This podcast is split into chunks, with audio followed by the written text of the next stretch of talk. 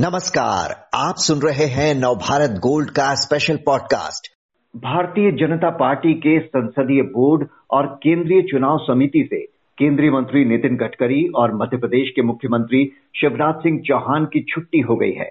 इनके बदले कर्नाटक के कद्दावर नेता रहे बी एस येदियुरप्पा और असम से सर्वानंद सोनोवाल की एंट्री हुई है। पार्टी की सबसे ताकतवर बॉडीज से गडकरी और शिवराज सिंह चौहान जैसे बड़े नेताओं को बाहर करने और येदियुरप्पा को शामिल करने का क्या मतलब है? यही जानने के लिए बात करते हैं वरिष्ठ पत्रकार नीरजा चौधरी से, जो आज हमारे साथ हैं। नीरजा जी, किसी भी राजनीतिक दल के संसदीय बोर्ड का हिस्सा होना बताता है कि वो नेता कितना खास और ताकतवर है। बीजेपी संसदीय बोर्ड से नितिन गडकरी और शिवराज सिंह चौहान जैसे बड़े नेताओं को हटाने का क्या अर्थ निकाला जाए? क्या इन दोनों का कद कम करना माना जाए इसे? देखिए अगर आप पार्लियामेंट्री बोर्ड जैसी समिति इलेक्शन कमेटी भी है इसमें जिसमें से निकाला गया है अगर उनमें से आप बाहर हो जाते हैं तो पार्टी में क्या संदेश जाएगा कि आप उतने कद्दावर नहीं रहे जितने कल थे आप? ये तो क्लियर है। हम्म। आ, और आ, मुझे लगता है सबसे अहम जो चीज़ सामने आ रही है ये रिशफल जो हुआ है आ, वो दो चीज़ें दर्शाती है। एक तो नरेंद्र मोदी अपनी टीम को का गठन कर रहे हैं। ये आज से नहीं कर रहे उस दिशा में तो बढ़ते चले जा रहे हैं। कैबिनेट में कौन होगा? पुराने लोग कितने रहेंगे कितने बाहर होंगे? और जब पुराने लोगों को बाहर किया मैं मार्गदर्शक मंडली की बात अडवाणी मुरली मनोहर जोशी की बात नहीं कर रही हूँ। रविशंकर प्रसाद जावड़ेकर सुरेश प्रभु ये, ये हाल के आ, समय में भी जो लोग बाहर गए हैं उससे कोई रिपल इफ़ेक्ट नहीं हुआ। पार्टी पे बिल्कुल कोई रिएक्शन नहीं हुआ है। हम्म। तो नरेंद्र मोदी अपनी लॉयल टीम मोदी बीजेपी का गठन कर रहे हैं। ये एक्सरसाइज उसका हिस्सा दिखता है। सिग्निफिकेंट चीज़ है वो नरे नितिन गडकरी का बाहर होना है। शिवराज चौहान का भी बाहर होना पर उससे भी अधिक हम्म। Nitin Gadkari blue eyed boy of RSS leadership रहे हैं। एक टाइम आरएसएस उनको इस नज़रिए से देखता था कि आप भावी प्रधानमंत्री वो हो सकते हैं। हाल में ऐसा नहीं था लेकिन हम्म। वो नागपुर से जुड़े हुए हैं बहुत सालों से जुड़े हुए हैं नागपुर से। तो उनका बाहर होना ये दर्शाता है कि संघ की leadership vis a vis the party कमज़ोर हो गई है। जी और मुझे अच्छा, लगता है कि क्या नितिन गडकरी को इसका कुछ संकेत भी मिल गया था? क्योंकि उन्होंने हाल के दिनों में कुछ ऐसे ही बयान दिए थे। पिछले महीने नागपुर में उन्होंने कहा था मन करता है राजनीति छोड़ दूँ और राजस्थान हम्म। में कहा कि हर कोई दुखी है परेशान है कि कब उसे हटा दिया जाए। इन बातों को कैसे लिया जाए जो उन्होंने कही? और उन अगर किसी ने क्रिटिसिज्म ओपनली हल्के तौर पे अपफ्रंट नहीं पर टाइम टू टाइम किया है वो नितिन गडकरी ने किया है। आ, और वो मोदी के समर्थकों में तो नहीं माने जाते रहे हैं।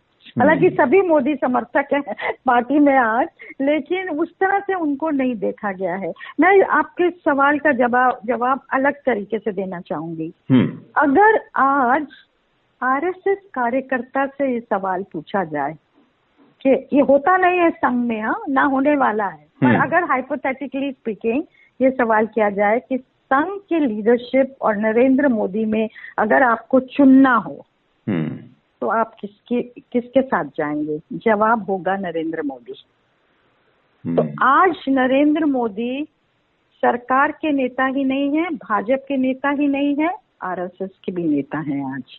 जिनकी पैठ एग्जिस्टिंग संघ लीडरशिप से I think I may be wrong ज़्यादा होगी। तो जो ये चेंज आया है ना ये हम्म। अतीत में पहले ये ऐसा नहीं होता था। आरएसएस चीफ की चलती थी। हालाँकि हम्म। कितना वो हमेशा कहते थे पॉलिटिकल ऑर्गेनाइजेशन नहीं है कल्चरल है। लेकिन मोहन भागवत के दौरान तो वो भी नहीं कहा गया। पॉलिटिकल रोल था। नरेंद्र मोदी को प्रधानमंत्री बनाने में सबसे ज़्यादा रोल मोहन भागवत का था। हम्म। हम लोग सब जानते हैं ये। तो लेकिन आज वो नरेंद्र मोदी की लीडरशिप सशक्त हुई है और संघ की लीडरशिप कमज़ोर हुई है। हालाँकि मैं कहती हूँ आरएसएस बीजेपी का जो रिलेशनशिप है इतने इतने ब्लैक एंड व्हाइट टर्म्स में आप नहीं देख सकते हैं उसको। लेकिन अगर देखा जाए तो हम्म, तो ये निष्कर्ष निकलेगा उसमें से। अच्छा, शिवराज चौहान का नहीं होना आ, हम्म। अगले साल चुनाव है मध्य प्रदेश में और हो सकता है किसी और लीडरशिप को प्रोजेक्ट किया जाए। ये एक सिग्नल जा रहा है। ये एक सिग्नल जा रहा है। और जितनी चर्चा गडकरी और चौहान को हटाने की हो रही, उतनी ही येदुरप्पा को इसमें लाने की भी हो रही है। क्या ये चौंकाने वाला फैसला है पार्टी का? येदुरप्पा को संसदीय बोर्ड में लाने के पीछे बीजेपी की क्या रणनीति नज़र आ रही है? देखिए वो फैसला प्रैक्टिकल कंसिडरेशन से आता है। कर्नाटक में चुनाव होने वाले हैं। Karnataka gateway to the south है। बीजेपी कर्नाटक को लूज नहीं कर सकती है। अगर लूज कर गई तो साउथ में कुछ है ही नहीं आपका। विंध्या से नीचे कुछ होने वाला नहीं है। जबकि आप अपना बढ़त बनाना चाह रहे हैं साउथ और ईस्ट में। तो कर्नाटक बहुत ही अहम रोल है कर्नाटक का भाजपा की स्ट्रैटेजी में, रणनीति में। तो वहाँ बोम्बई को चीफ मिनिस्टर बनाया। बोम्बई संभाल नहीं पा रहे हैं। आज भी येदुरप्पा की पैठ है। लिंगायत में उनकी फॉलोइंग है, जिस कम्युनिटी को वो बिलोंग करते हैं, वो कम्युनिटी भाजपा की समर्थक रही है। और मुंबई भी है वहाँ के, लेकिन मथों में उनकी पैठ है। तो आप उनको कोशिश की गई थी कि मार्जिनलाइज किया जाए, किनारे कर दिया जाए तो ये सफल नहीं हो पाया। और सफल नहीं हो पाया तो उनको वापस सेंट्रल रोल दिया जा रहा है और हाईएस्ट डिसीज़न मेकिंग बॉडी में उनका शामिल होना एक एक बड़ा सिग्नल है कर्नाटक में और एल संतोष की स्ट्रैटेजी कर्नाटक में, ये उस स्ट्रैटेजी का हिस्सा मैं मानती हूँ कि कैसे भाजपा वापस पावर हम्म। में आए। अभी हम देखें तो कर्नाटक बीजेपी में सब कुछ ठीक नहीं दिख रहा है। कभी किसी हम्म। नेता का ऑडियो लीक हो रहा है तो वहीं हम्म। पार्टी के नेता एक दूसरे पर ही छीटाकशी कर रहे हैं। तो क्या एक ये भी वजह लगती है कि अब एक बार फिर बिगर रोल में हम येदुरप्पा को देखेंगे वहाँ पर अगले चुनाव से पहले? बिल्कुल देखेंगे। और हो सकता है फैक्शनलिज्म जो हम देख रहे हैं कर्नाटक में भाजपा के अंदर वो शायद थोड़ा कम हो जाए, क्योंकि देखिए, हर चीज़ पावर शेयरिंग से चलती है। पावर शेयरिंग होगी तो ठीक चलेगी पावर शेयरिंग नहीं होगी तो गड़बड़ होती है। तो येदुरप्पा को वापस एक प्राइड जैसे कहते हैं पोजीशन की एक अहम रोल उनका दोबारा रिस्टोर किया जा रहा है।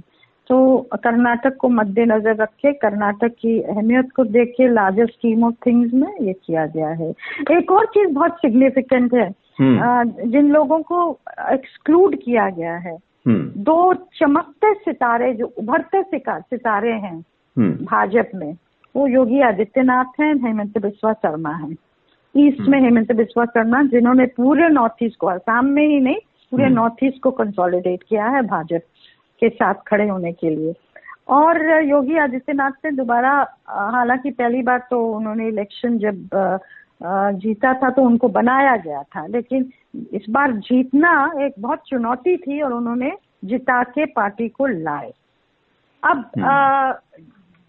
संघ के आरएसएस के अंदर भाजपा के अंदर भी जो बुदबुदाहट और बातचीत चल रही है कुछ समय से कि पोस्ट मोदी इरा में योगी आदित्यनाथ भावी प्रधानमंत्री हो सकते हैं। अमित शाह का नाम तो चलता ही है। हम्म। आ, हो सकते हैं। तो और हाल के दिनों में मैं ये सुन रही थी कि हेमंत विश्वा शर्मा को भी नई नज़रों से देखा जा रहा था। ये भी आगे नेशनल लीडरशिप ये ऐसा रोल अदा कर सकते हैं। दोनों को हाईएस्ट डिसीज़न मेकिंग बॉडी में नहीं रखना। इसका मतलब एक ही है कि कोई भी पार्ट कोई भी नेता अपने स्टेट में अपनी जगह रहेगा लेकिन इतना पावरफुल नहीं होगा। हम्म। आज भाजपा के अंदर एक ही नेता है और वो नरेंद्र मोदी है। तो कहीं ना कहीं आ, उनको बाहर रखना भी एक संदेश देता है और आ, फडनवीस को लाए गए हैं पर फडनवीस तो वैसे ही उनका तो विंग्स को क्लिप कर दिया जब उनको नंबर टू बना दिया और उनको कंपेल कर दिया कि नंबर टू एक्सेप्ट करें जबकि वो बाहर रहना चाहते थे सरकार के जब शिंदे की सरकार बनने की बात हुई थी तो अब उनको प्लेकेट किया जा रहा है थोड़ा बहुत मतलब जैसे कि पार्लियामेंट्री बोर्ड में लाना हम्म। तो उनका उनका सितारा थोड़ा फिर से बुलंद हो रहा है। हालाँकि number two position is number two position हाँ और शायद उसी की भरपाई के लिए उन्हें चुनाव समिति में जी चुनाव समिति में शामिल किया गया। तो बहरहाल पार्टी की दो सबसे ताकतवर संस्थाओं से गडकरी और चौहान का बाहर होना कोई ना कोई संदेश तो ज़रूर देता है जिसका आने वाले वक्त में पता चल ही जाएगा। यूरिया जी बहुत बहुत शुक्रिया आपका।